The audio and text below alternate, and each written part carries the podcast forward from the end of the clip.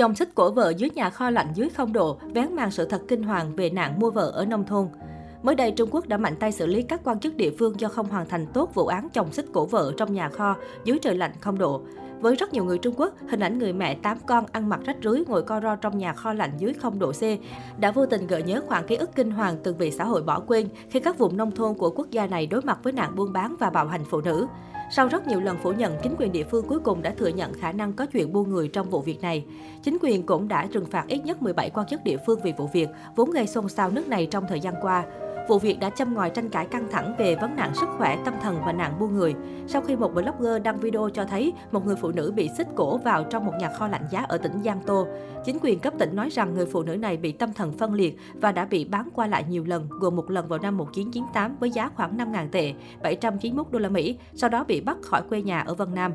Các quan chức cho biết việc điều tra toàn diện và kỹ lưỡng và khắc phục hành vi vi phạm quyền của người phụ nữ đã được thực hiện. Họ tiết lộ, người phụ nữ được biết tới với cái tên Xiao Hunmi là mẹ của 8 đứa con và đang được điều trị ở bệnh viện.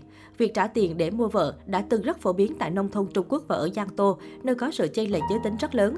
Hiện tượng này xảy ra mạnh mẽ nhất vào giai đoạn thập niên 1980-1990. Năm 1998 tại huyện Phụng Hiền, làng nào cũng có ít nhất hàng chục cô vợ được mua về từ các tỉnh phía Nam. Luo Zhenzong, cựu công tố viên từng xử lý các vụ buôn người vào thập niên 1980 cho biết, ý thức về luật pháp của những ngôi làng này rất thấp, đa số đều nghĩ chuyện mua vợ là rất bình thường. Đáng chú ý, những người phụ nữ tìm cách bỏ trốn thường sẽ bị tra tấn rất giả man khi bắt được. Họ sẽ bị đánh đập tàn tệ. Tôi thật sự không muốn nhớ về ký ức đó. Liên quan đến một số văn hóa phong tục ở Trung Quốc, náo hôn là tục lệ cưới hỏi lâu đời của Trung Quốc, xuất phát từ việc thời xưa, nam nữ kết hôn đều do cha mẹ sắp đặt. Ngày đầu tiên cô dâu chú rể gặp nhau cũng chính là ngày cưới, nên hai bên đều xa lạ với nhau. Để tránh không khí trở nên ngượng ngùng, người nhà chú rể sẽ bày một số trò phá phách để bầu không khí trở nên sôi nổi và vui vẻ. Đó là ý nghĩa cao đẹp đằng sau tục lệ này. Tuy nhiên, khi cuộc sống ngày càng hiện đại, tục náo hôn ngày càng bị biến tướng và dần trở thành thủ tục nên được loại bỏ. Câu chuyện mà trang tin Sohu mới đây chia sẻ đã chứng minh cho điều đó. Theo đó, trong đoạn video được chia sẻ, một người đàn ông được cho là chú rể đã ngồi lên cổ một người phụ nữ và để người phụ nữ này cõng đi một đoạn đường. Chủ nhân đoạn video cho biết người cõng chú rể chính là mẹ đẻ của cô dâu. Đây là phong tục cưới hỏi ở địa phương họ. Đoạn clip ngắn sau khi được đăng tải đã nhận được vô số lời chỉ trích của cư dân mạng. Đa số cho rằng đây là hình ảnh vô cùng tục tiểu, hành động thể hiện sự bất kính, thậm chí còn có khả năng gây chấn thương cho bất kỳ ai tham gia. Câu chuyện một lần nữa khơi gợi sự tức giận của cộng đồng mạng Trung Quốc khi trước đây từng có nhiều câu chuyện về tục náo hôn gây phản cảm như ném đồ ăn vào cô dâu để phù rể sàm sỡ cô dâu, vân vân.